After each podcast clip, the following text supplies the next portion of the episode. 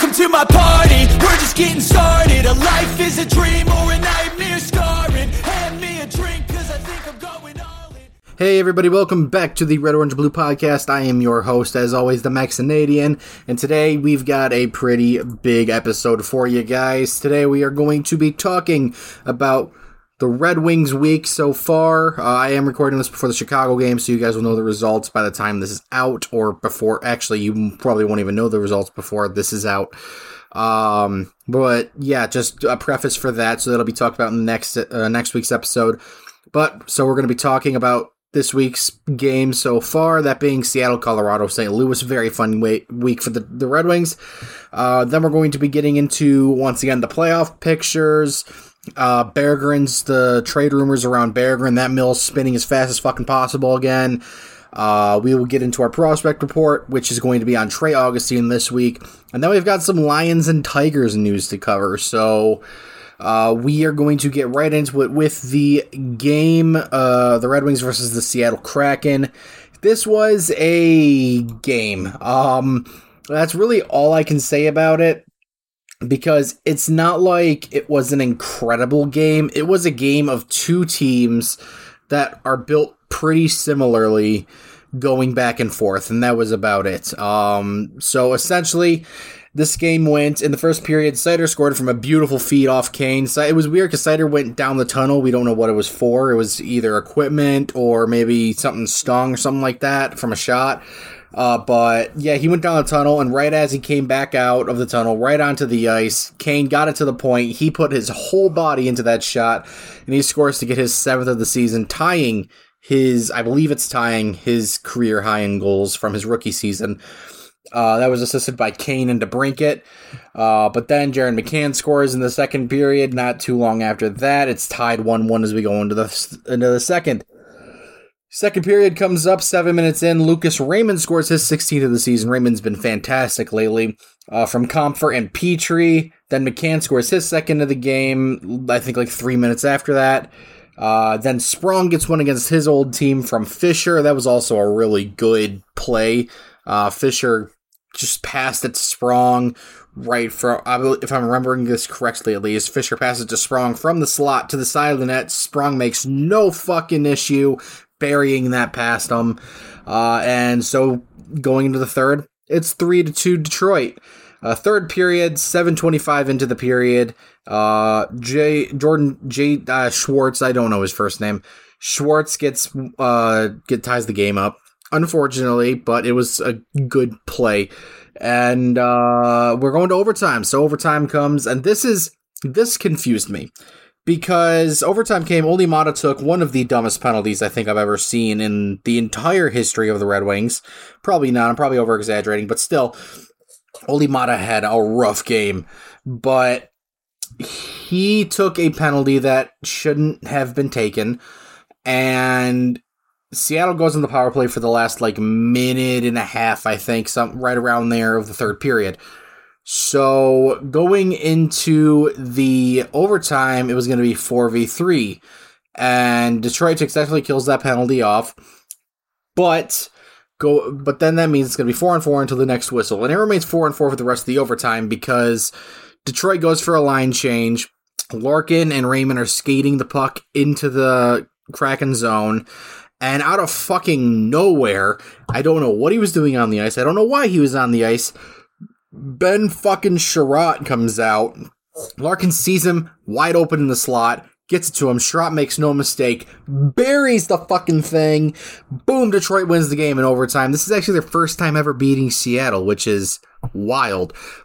But regardless, what the fuck was Chiarot doing out in overtime? I mean, bold move because I mean, it, uh, it's four and I know why he was out on the ice. Four on four hockey isn't the same as three on three. So you're going to want to have you you have the option to have two defensemen out there and two forwards. You're going to go with an actual defensive pairing other than you know what the, other than just straight offense. So if you were to go straight offense, then you would have after Seider and Walman went off because they were on the penalty kill. You would have had uh Petry and Gostisbehere if you wanted to go full offense. Uh, that's where that's who you you would likely put out for overtime in that situation. But if you're going for more well-rounded overtime, then Chiarot Petry makes more sense in that aspect. I'm just incredibly amazed that Chiarot not only managed to get out in overtime, but he also managed to get himself open in the slot in overtime. Now, Ben Chiarot plays the perfect style of hockey for overtime, mind you. Um, do I think he should be in overtime all the time? No. Well, we'll get to that. Um, but he plays a very good style of hockey for OT because OT is very it, what you would like for OT to be is aggressive, aggressive, aggressive. Unfortunately, now a lot of days it's been fucking strategized to death. So you just get passive, passive, passive. Wait for the perfect moment so you don't give up the puck. Passive, passive, passive. It's it's not fun. But when you want to when you're going for the win, Chiarot's style of hockey is perfect. It's very aggressive, and he has no problem jumping into a play to go down the ice 200 feet, get open, make room, whatever he needs to do. So it is a genius big brain move from Lalonde, I gotta say. Uh, but nonetheless, he gets the game winner. Beautiful goal, beautiful pe- beautiful feed from Larkin, and that was a Seattle game. Nothing else really to cover in the Seattle game because nothing else happened. So let's go into one where somehow more happened. Uh, Colorado. Um, this was a home game for Detroit. And Detroit went into this game not having beat Colorado since 2017, which, if you guys don't know, was the year after the last year Detroit ever made the playoffs. So it is a game to watch. And a lot of people thought that this was going to be because you had two of the highest scoring teams in the entire league. Still weird to say about that that about Detroit, but regardless, two of the highest scoring teams in the league in Colorado and Detroit going against each other. You would expect it to be a high scoring affair, if not a very high chance affair. And it, it was for the most part. Um, you wouldn't know based off of puck possession because I think Colorado had more of the puck possession the entire game. But regardless, uh, this looking at it from afar, just looking at the teams, you would think that it would be a very high scoring, high chance game from both sides. And then you look at the goaltending and you say it's Alex Lyon versus who was the goalie's name? I can't remember his name. It is like Adnan, Adnam, Ed, Ed, Am, I can't remember his name for the life of me, nor could I probably pronounce it. But he's a rookie goaltender. Um, he didn't get he didn't get much of a chance to play this season because uh, Georgiev has taken the net entirely and is predicted to play like 60 fucking games this season or something like that. So, yeah, it's it, you look at that and you think, all right, Detroit is one of the highest scoring teams in the league, uh, as is Colorado, obviously, but the level in goaltending is clearly on Detroit's side. Um, but this kid made some saves. He robbed a lot of good chances and likely goals for Detroit. Uh, I think he even he robbed DeBrincat once or twice. Uh, he robbed Raymond a few times. He robbed Larkin once. Like it was, he played pretty good for what he had to face. Uh, so this was supposed to be a very fun, high scoring, likely high scoring, high danger chance game. Instead, what we got was Nathan MacKinnon running around doing his fucking thing the entire time and his team doing absolutely nothing to help him. Uh, so, how this game went was there was nothing in the first. Detroit was basically on their heels most of the first period. They were defending a lot of the first period.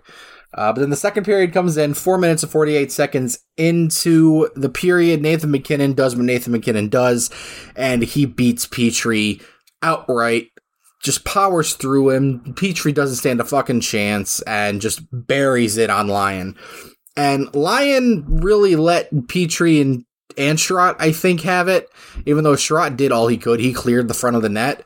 Um, but Petry did kind of miss his assignment there. Like, he chased MacKinnon, and if you're chasing MacKinnon, you're not going to win that fight. So it was pretty. It was more on Petry than anybody else, but Petry had a lot of good saves. There was one point where the puck came out in front of the net, line didn't know where it was. Petry seen it and he was able to clear it. Like Petry made two or three good moves to keep the puck out of the Red Wings net. That if he didn't, Detroit would have never come out with at least a, with even a point in this game. So I'll give that to Petry. Kudos where kudos is due. Uh, but third period comes along, and the captain Dylan Larkin at 12:02 ties it up with a beautiful bank shot. Not bank shot, but like it was a good goal. It was it was nice. It was a Larkin goal through and through. Um, and that was from Perron and Gostisbehere. Larkin gets his 25th of the season. And then in overtime, the overtime, and this is where I'm talking about Ben Chiarot even more, because I said in the game against Seattle, what the fuck was Chiarot doing out in OT? And then I said his style really complements uh, overtime really well. It's very aggressive, and he's been very good defensively. So you can't what's the you can't really go wrong with it too much. And so when they threw out Lar- I don't know if it was a line change that wiggled things around. It couldn't have been because they were out on the ice just playing things. Regardless, Larkin, Kane, and Chiarot are out there. Three minutes and 42 seconds into the OT. Kane takes it into Colorado's zone, does a spinorama, loses the puck. Well, it, could have been on purpose. I don't fucking know. It's Patrick Kane and does a spinorama. The puck gets ends up on Chiarot's stick. Chiarot does the whole waterfall, goes up to the top. Larkin picked up a shit ton of speed, goes. Chiarot drops it, leaves it for Larkin. He picks up a lot of speed, drawing MacKinnon and I don't even know who the other guy was to him, leaving Patrick Kane completely wide open in front of the net. Larkin drops it back, no look back pass behind him to Patrick Kane, and Kane makes no mistake. One time slap snapshot buries it. And boy, was that beautiful. And this is where I am going to say something that could be a bit of a hot take, where I think Kane, Larkin, and Chiarot are an OT powerhouse. I do. It's one of the. It is a line combo that I. It, it's almost like how Ras Fish, Rasmussen Fischer and Copp had managed to be that good, you know? Uh they that's a line that defies nature almost entirely and it's incredible. Um now I'm not sure if that's ever going to happen again, but I would like to see it happen again if I'm not be if I'm being honest, like it is definitely a line combo that I never expected to actually work, especially in OT. I would have thought, you know, Last year, I would have thought you were mass- you were royally fucking insane for putting Ben Chiarot out there in OT with with Patrick Kane and Dylan Larkin. I, I mean, I would have thought having Patrick Kane on our OT would be insane regardless because that's fact fucking Patrick Kane, and Detroit can never have anything nice. But regardless, it happened. I want to see it again, and I think they could generally, genuinely be an OT powerhouse. I do believe that. Uh, their their styles actually complement each other a lot. You got Chiarot out there making room and just doing what he does.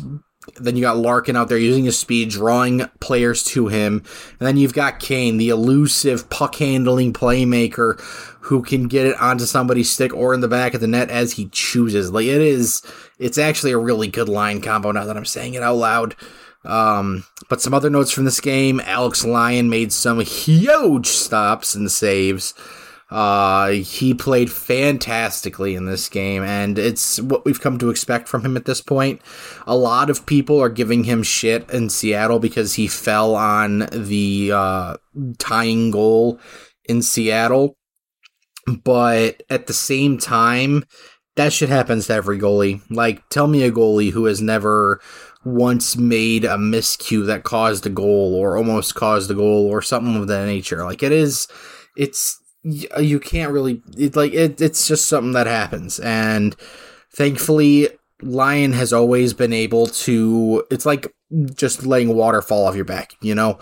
You he's just let it roll off of him and just go with it, reset, and get back in the game. And that's I think what's been crucial to his gameplay this year. Um, so, and then another thing I want to touch on Nathan MacKinnon's fucking stupid.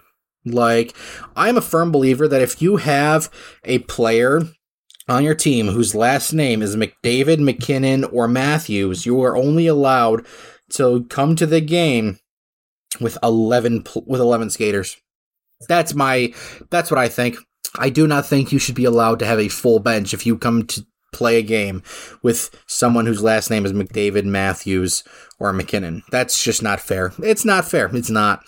It is not fair whatsoever, but that is just my two cents. And also me being an idiot, but also not. So, anyways, getting into the next game, St. Louis. Wow. St. Louis just like didn't play. Um, yeah, this was a game that I going into it I could see as being a clear trap game. St. Louis had been on a bit of a a slump, air quotes slump, uh, but they've always played Detroit hard. And I went into this game thinking this is going to be a solid game that Detroit's going to have to work their asses off to pull out a victory from. And lo and behold, uh, St. Louis proved to everybody why they deserve to not be in the playoffs. Um, yeah, they didn't show up to this game whatsoever. Uh, it was from the moment the whistle blew, it was all Detroit the entire game. Literally from when the whistle blew, 33 seconds in, Patrick Kane scores from Ghost and DeBrincat, and it's it was yeah, beautiful shot too by Kane, obviously. Then Four minutes, 21 seconds into the game, Rasmussen gets it from a beautiful feed for, on a two on one from Raymond, and then you know Petry got it to Raymond. Raymond Ras breakout for the two on one. Boom, op- wide open net. Binnington didn't stand a fucking chance.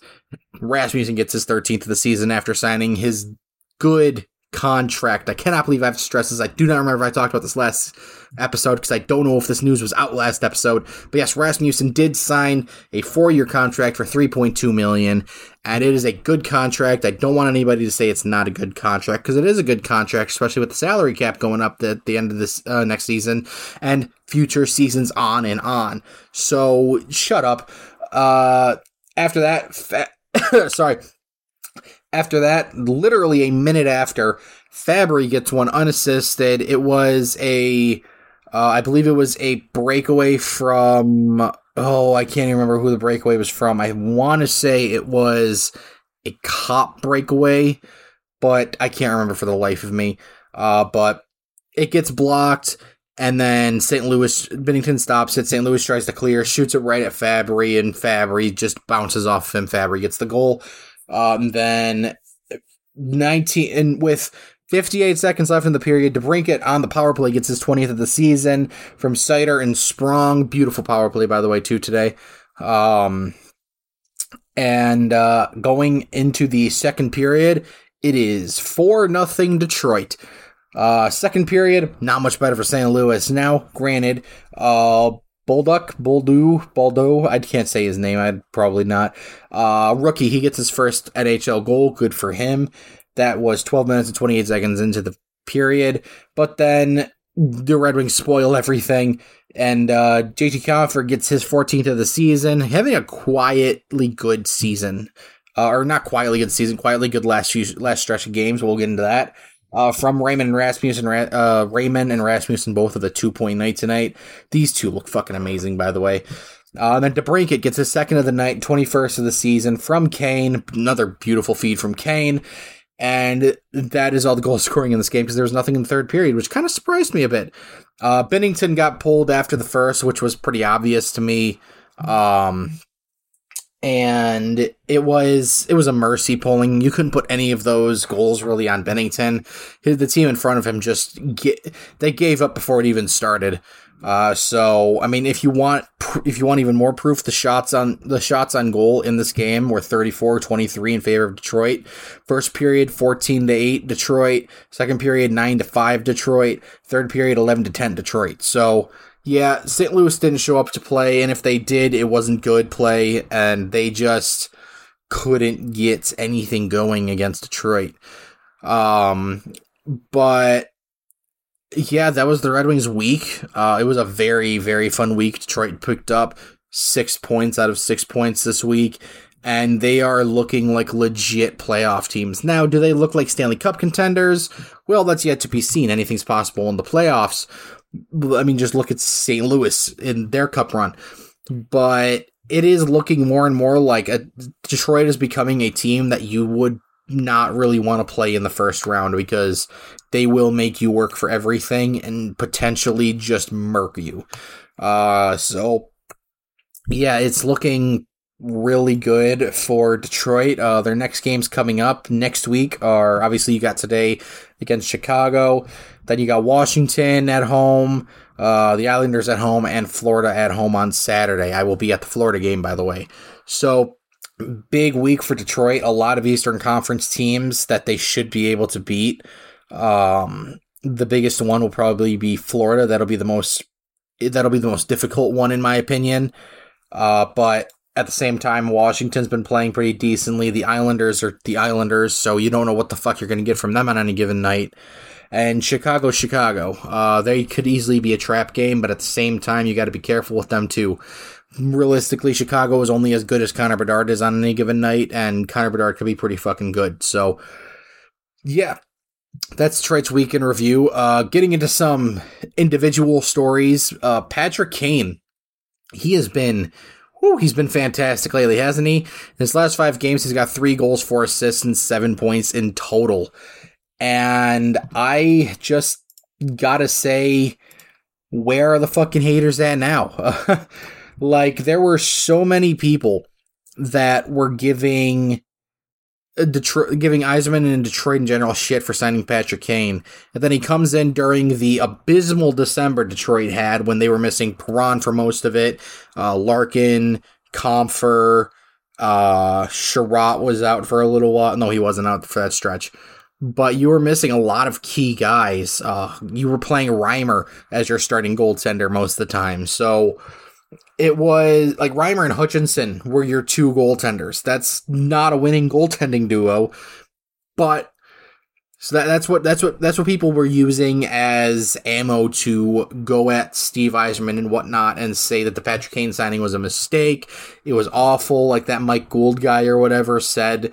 Like he put out an article saying uh, as he expected. The Patrick Kane signings worked out terribly for Detroit, and Kane has just proved done nothing but prove everybody wrong. Um, so seven points in his last five. He's at a point per game right now, and it's incredible, incredible to watch him play. I cannot get over how good he is. It is to watch him play, and he has not missed a step whatsoever. Like he is Patrick Kane. He's fun to watch. He's so elusive with the puck that it throws pretty much. I'm almost certain both teams off. Like you're a, you're a defender. You you give him like there's so much respect for him in the game with his hands and his playmaking abilities that defensive like def- teams defending against him they give him so much space because if you pressure him too much he's going to make a play to the defense or somebody that you can't pressure him too much because he's got his eye on somebody. If you pressure him enough that gives him the outlet and a space to make that pass. If you don't pressure him and but if you don't pressure him he can make room and find people in any way shape or form and he'll make the smart play or a fantastic play or whatever it is. And he is just it's fantastic to watch him play. And him being a Detroit Red Wings fantastic. I never thought I'd say that in my life, but it is. Um, and on top of that, Alex DeBrincat, he while he's been in a goal slump as of late, uh, I mean he put a decent dent in that in St. Louis, but he's been a really good playmaker as of late. Um, he's got seven points in his last five games as well but all of those came in the last four games, and all of those came in three games. Realistically, uh, he had an assist in Calgary, an assist in Seattle, and then in St. Louis the other night, he had two goals, one assist for three points. But he's still been playing really well. Uh, I like. There's a lot of people, mainly Sens fans, who just let this five foot eight man live rent free in their heads the entire time that are just saying, "Oh, this is the cat we know. He can't score and stuff like that." And it's like, dude, really? You're it's it's wild. Like Detroit, it's it's it, goes without saying. Like Detroit doesn't this year doesn't need him to score constantly to be winning because we've been winning. They've been winning without him scoring constantly. But hopefully, this two goal game uh, is a sign of him getting back on his horse and going. Because if that's the case, and he and Patrick Kane keep lighting it up, and he and Patrick Kane continue that chemistry. This team that's going to be dangerous for a lot of teams, and that's going to be a first line you don't want to mess with in the playoffs, really. Um, offensively, at least, you're going to have to put some mean motherfuckers behind them. But other than that, it's offensively, that's going to be a first line of him. You put him, Larkin, and DeBrink and Kane together, it's going to be a first line you don't want to deal with. Even if you put Compher there, like, it's pretty interesting there. Um, and so then uh, some more storylines. Seider and Raymond, they are they are playing like wow are they playing uh, Raymond in his last five games has two goals, four points, six assists. Seider in his last five games has one goal, three assists for four points. Now, that may not be incredible to a lot of people as far as Seider goes, but you got to remember Seider is still getting the majority of the toughest minutes in the entire league. He is still getting the toughest minutes in the entire league. He is going out against MacKinnon. He is going out against Kucherov. He's going out against McDavid. He's going out against Matthews. He's going out against Barkov. He's going out against the toughest competition, yet he's still putting up almost a point per game so far. And it's looking like he's starting, his development is growing. He's starting to look more and more like the most Seider we know he is. And he's starting to learn how to balance that offense and defense. He's looking like what he is what he should be. And Raymond, Lucas Raymond, he is just on fucking fire. Like oh my god, is he becoming a good playmaker? Like I said uh one or two podcasts ago that uh Lucas Raymond has the potential to be at least David has the potential to be uh, David Perron, and I think that is the bare minimum that Raymond could be. He is being better at protecting the puck. He has been better at playmaking. He is being he is so his development is becoming more of a playmaker than a goal scorer, which he was drafted to be a goal scorer, which he still very much is. He's got 16 goals in the season so far. But at the same time, he is building himself up to be like the next Patrick Kane. It looks like he's doing fantastically in his uh, last five games. Like I said, he's got two goals, four points, six assists. Those came in three separate games. He had two assists last night against St. Louis, a goal and assist against uh, Seattle, and a goal and assist against Calgary. And yeah, I can't I can't be upset with how he's been playing. He's been playing fantastically, him and Seider. So the the two kids are really really heating things up and really making a good reason why they are stars. Um, and it's starting to become widely known amongst people who criticize their draft uh, spots in that Seider and Raymond are becoming stars from their draft class. Raymond, I believe, was the second star. I think he was taken the same year Stützle was. Um, and then Seider is becoming a star defenseman as well. A lot of people keep don't seem to understand that these guys they're 21 and 22 respectively or 21 and 23 22 23 i don't know how old Seider is. I think he's 22 though. Um, so they're children. Like they are i say that as a 25 year old but they are still developing the, at the pro level. And both of them are going to get paid this year. Like raymond's on pace for like 70 something points uh, Seider's on pace for, I think, 50 something points if he keeps this up. I'll have to double check that. Um, do, do, do, go to here. There we are. Uh, Seider is currently on point on pace. He's on pace for 45 points, but I think that'll go up as the season goes on. A lot of that is indicative of the start to his season, where he didn't put up a lot of points, uh, and he was really just a defensive guy, which he still is. He's still very much a defenseman, but he's starting to build up that offense, build up the offensive confidence, and that's that's great. Um, and then another guy who I think is having a really under the radar stretch of games here is JT Compher. Uh, JT Compher, he was out for a little while in December when, uh, you know, like Larkin and like when Larkin was out and Perron was out and all them. Uh, he was out around the same time, and you could tell it really affected the team. But he's been having a pretty good stretch of games as of late. He's got four points in the last five games, three goals, one assist. and he is still a power. He's still a penalty kill specialist. Uh, he is incredible on the penalty kill. Him and Copp make up one of the best penalty kill units in the league. I'm certain. I don't know the actual stats, but he and Copp are two of the best penalty killers. They he, they are the the two best penalty killers in, on the team, and uh, they are definitely two of the best penalty killers in the league.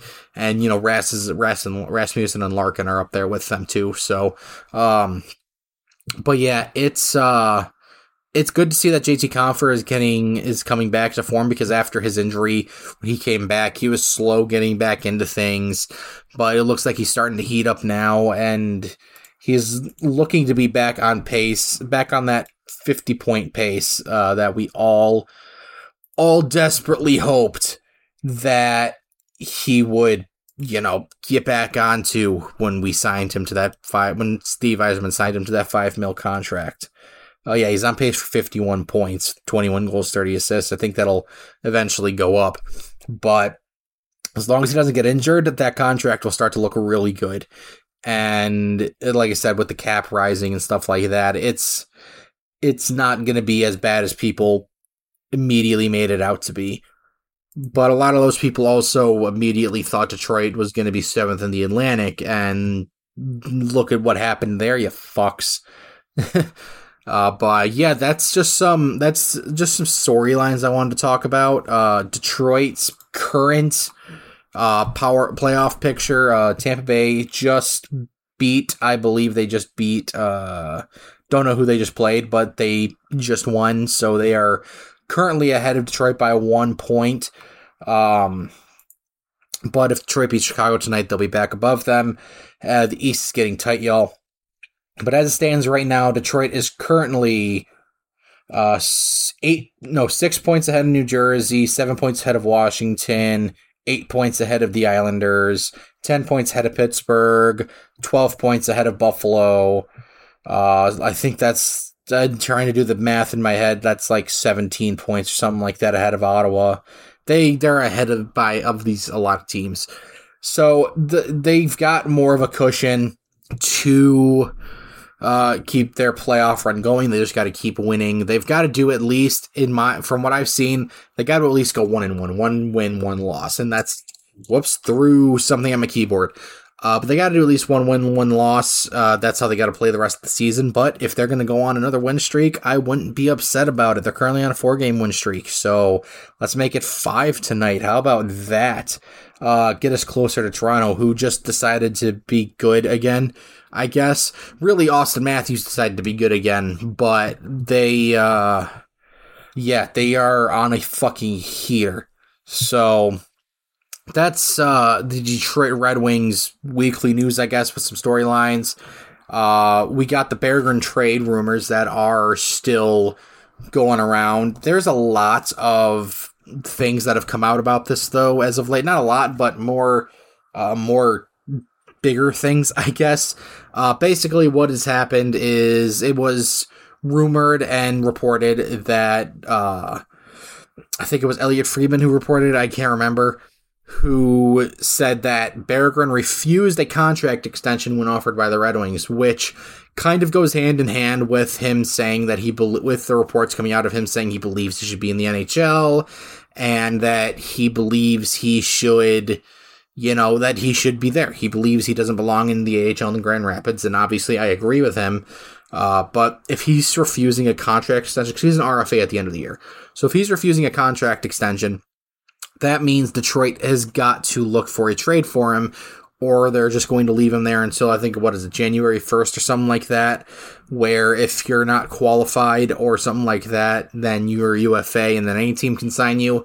So if this is true, I do believe that Detroit's going to be trading for him. And one of the big names that a lot of people are talking about trading Berggren and probably a pick or something for is Jake Guentzel from Pittsburgh. Uh, Jake Guentzel is he's injured right now, but he's a solid top six guy with good scoring. His defense leaves a little bit to be desired, but that's why you put him with a Dylan Larkin or a JT Compher or even an Andrew Copp. Uh, any of these defensive forwards can two way forwards, defensive forwards, whatever you want to call them, they can pick up that slack. Um, Now, Detroit doesn't have a lot in terms of 200 feet, 200 foot forwards in their top six. They've really just got Dylan Larkin and JT Compher.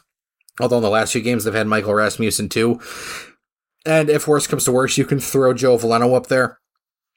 But they've got some those two just Larkin and Compher alone can make up for a lot of defense. So it's going to be interesting to see what happens, especially as the trade deadline comes around. Because a lot of people, I mean, including me, don't think Detroit needs to make any moves. But if you're going to move Berggren for somebody like Jake Guentzel, then you're going to have to move somebody from the actual roster out or waive them. And there's only a few people on the team that I could see being waived, and they're for contrived reasons. Uh, Klim Kostin is one just because he's cheap and also doesn't contribute a lot offensively. He's defensive primarily uh, and a fourth liner, but he's also the grit of the team. Not the grit, but he's, for lack of a better word, the enforcer of the team, uh, who ironically hasn't really played very often anymore since Fabbri came back. And Kane. Uh, but so you've got Kostin. Uh, I could see them trying to move Fabbri because he's got, I think it's a four million dollar contract, five million dollar contract, something like that. I think it's four million. Uh, for through next year. I think next year is the last one of his contract, so I could see them moving him to bring in Guentzel. Uh, there's always the potential for Perron, but I can't see them moving Perron. I don't think you can waive anybody on this team, honestly. Like, if you waive anybody on this team, then you're going to lose them to for nothing. It's just a fact. This team's performed way too well, and a lot of these guys have performed far above their their ceilings that like they're playing far above their normal. They are overplaying, not overplaying but they're not playing what they how they normally do. And a team's gonna look at that and be like, I can get this guy for free. Fuck yeah, I'm gonna take him. And then, you know, Klim Kostin is an Anaheim Duck or some shit like that all of a sudden. So it's going to be interesting to see how Yzerman and the team navigate this. But at the end of the day, I it's it's still too, nobody knows anything. Like nobody knows anything that Yzerman doesn't want them to know. And that is just how he's always run his organizations. So I'm interested in what's going to happen. I know everybody else is as well. Uh, but as while we're talking about Berggren, we may as well jump into our prospect report. Yes, a flawless segue there, right? Um, our progress, our, our, progress report, our prospect report this week is on Trey Augustine. As a lot of you guys know, Trey Augustine was drafted in the 2023 draft in the second round, 41st overall. He is a six foot one goaltender, plays for MSU this year. He's 19 years old. He won gold at the World Junior Championship uh, this year, and he has looked fan fucking tastic. Oh my god, is he good? A lot of people said that he is a Wallinder light, essentially. I think he might be better than, not Wallinder, fucking Wallstedt. And I think he might be better than Wallstedt, but a lot of people criticize him for his height. Six foot one isn't tall for a goaltender. Most of your goaltenders now are six foot three and up. So, but the, the difference with him is he is incredibly technically sound. Um, as is written here on Elite Prospects, because that's what I use for everything at this point. Uh, Augustine has an, an, excellent technical foundation. Whether you're talking about his post sealing ability, hinge as he rotates, or strength as he pushes off the post, he ranks high in every regard. Augustine is also a wizard on jam plays with below the goal puck line goal line puck movement. He also has incredible net awareness, the ability to always know where the frame of the net is and his spot when retreating back to the post.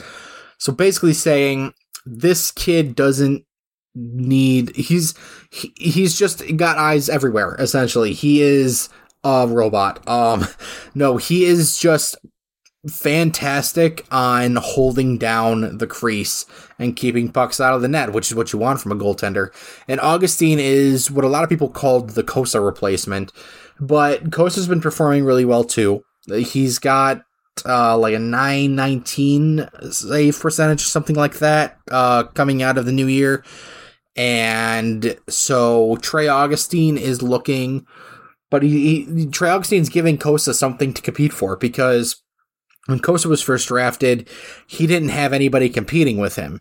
You know, I mean, Gylander was competing with him for a little bit, but Gylander seems to have taken a back seat to Cossa and Trey Augustine now, which sucks because I really liked Gylander, and I do think that there's a place for him in the league, but it's just a matter of anybody chooses him. Uh, but yeah, uh, Augustine, he's currently in 29 games played in the NCAA with Michigan State. Uh, he ha- holds a 917, a 915 save percentage, my bad, with a 295 goals against average. He's had three shutouts, and his current record is 19 7 and 2. And then, like I said, with the USA uh, World Junior Championships, uh, he played four games with a 175 goals against average and a 936 save percentage. He was a fucking superstar goaltender in the World Juniors. And I don't know why. I mean, I guess I know why because he didn't play a lot of the games, which was wild. Like he's he got you guys like he he played fantastically in the World Juniors last year too, and he got two more games that that year. So granted, he only netted a 891 save percentage, but they still won gold. So I don't want to fucking hear it. Um, but yeah, I'm excited for Trey Augustine. He is looking like somebody who could easily overtake Cossa for that new goaltender job. And if he is Detroit's goaltender of the future, I wouldn't be mad. I would not be upset whatsoever. Um, I love Cossa, I do, but his development has, I mean, it's not stalled by any means, but it's definitely taken longer than I think people want it to, which a lot of people don't understand. Goaltenders take so much time to develop. Like most of them don't come into the league until they're 24, 25, 26 years old, like until they're in their prime. Um 26 may be a bit of a stretch, but a lot of these guys don't come in until they're like mid 20s. So it's definitely going to be interesting to see what happens because there's there's every reason in the world to believe that Cossa could just fall off a cliff. Like it is it is very possible. Goaltenders are voodoo, and we've seen that this year with goaltending in general. Guys like Vasilevskiy, Ilya Sorokin, uh, Igor Shesterkin, Roman Josi, not Josi, the fuck, Juuse Saros, uh, Andrew Gibson, they are all really incredible Vezina candidate goaltenders but they are not playing like it. Um, hell, in the case of three of the four that I mentioned, they are, or four of the five. I don't know if Saros has ever won the Vezina. I feel like he has. But in, in, the case of at least three of the five I've mentioned, they have won the Vezina. Um, so yeah, it's going to be uh, if uh, if Trey Augustine or Kenneth Augustine the Third, yeah, that's his actual name. Uh, he is, if he pans out to be as good as he is now, there is no doubt in my mind that he overtakes Cossa. Um, but Cossa could also, like I said, very well, as as obvious as simple as it is for him to fall off a cliff, it is also possible for him to jump to the moon. It is goalies. Goalies are voodoo. Goalies are so unpredictable that like there's a reason that you don't really take them in the first round. Like most of your goaltenders are taken in the third, fourth, fifth, sixth, seventh rounds. So like I said, interested to see what's going to happen. Uh, he doesn't have a contract with Detroit yet, although I do believe that in the next year or two he probably will. Detroit's got like four or five years to sign him since he's playing in the NCAA or something like that. So I think in the next year or two he'll probably have a Detroit Red Wings contract um, because at that point Cossa will hopefully be up as a regular in uh, Detroit, whether it's as the starter or as the backup. I I'm almost certain he'll be the backup for a little while before he gets the starts. Um, but yeah, I'm excited to see what Trey Augustine does, and I'm going to ignore the fact that he was born in 2005. So that's going to be all for our Detroit Red Wings talk to talks today because we have some other news to talk about. Uh, and that being the Lions. The Lions have officially released Tracy Walker. They did that a few days back. Um, he is, he was a safety for Detroit for the last like two or three years, and it's not a big loss realistically. Um, he was good in the uh, he was serviceable enough to get done what needed to be done. But at the end of the day, he's not a guy that I think you can go to the Super Bowl with. Um, at least Detroit was willing to go to the Super Bowl with, and you can find somebody better than him, 100%. So it's not a massive loss for Detroit, but it does free up $5.5 million in cap space for them to bring somebody in to replace him or re sign Jared Goff. Who knows? Um, but yeah, I, I thought I should bring that up just because it is a fairly big, it's the biggest thing we've heard out of the Lions since the NCAA championship game that we won't talk about. Um, but other than that, we've got some Detroit Tigers news as well. Uh, spring training games began on Saturday, and they didn't look good against the Yankees. They lost uh, to they lost to the Yankees twenty two to ten, so that's not cool. But today they played Tampa Bay and they tied them nine to nine. One thing I could say about this team is they look better than last year, which I know isn't a very high bar to set, but with how weak their division is, I could see them contesting with with the uh, other teams, which is likely just going to be Minnesota, to win the division and potentially make the playoffs. I can see that happening, but their division is so weak that it's not going to really matter if they make the playoffs because they're just going to get fucked up likely. Um, but yeah, that's the the Tigers look good, better than last year. Uh, the Lions team is already mixing things up, and the Red Wings are killing it right now. The Red Wings are the new sports team for Detroit right now, and it is so good that they are doing well. Um, I'm interested to see where everything else is going to go. Obviously, we've got to wait quite a quite a while for uh, the Lions to be back into the back end, but baseball's back, which is good for most people. Um, you know, it is, I guess, America's most popular sport. I don't know. But yeah, that's really all I have for you guys today. Uh, it went a bit quick, but I kind of anticipated it would go pretty quick, even though I have so many notes written. I kind of just breezed through them which is indicative of me. But regardless, I want to thank you guys so much for tuning in. This podcast has been a bigger success than I thought it would be. Now, obviously, I'm still small and I'm still very much getting used to it, as you guys could tell from a lot of my editing.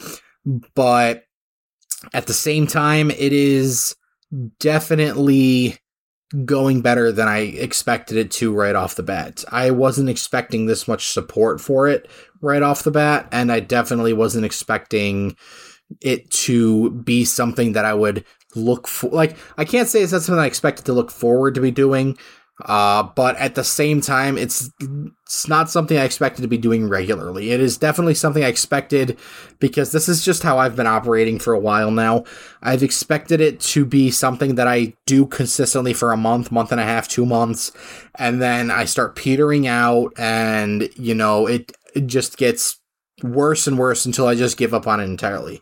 ADHD brain does that to you, but I'm genuinely having fun with this, and the support only helps. So once again, thank you guys so much for tuning in to the Red, Orange, and Blue podcast. You can follow me, the Max Canadian, at the underscore Max Canadian on Twitter. Uh, I am also on YouTube at the Max Canadian. The podcast now has its own channel, Red, Orange, and Blue podcast. And you can follow it on Twitter, X, whatever the fuck you want to call that garbage fire of a website. I love it. Uh, at RORB Pod and that's where I do all of the polls for our prospect reports. You guys get to vote on who the prospect report is going to be for next week. I'll put that poll up. I usually put it up on Fridays around whatever time I get up. And yeah, so once again, thank you guys so much for listening. My name is the Mexanadian, and I will see you guys in the next episode. Adios. Welcome to my party, we're just getting started. A life is a dream or a nightmare scarring Hand me a drink cause I think I'm going all in. Get me a shrink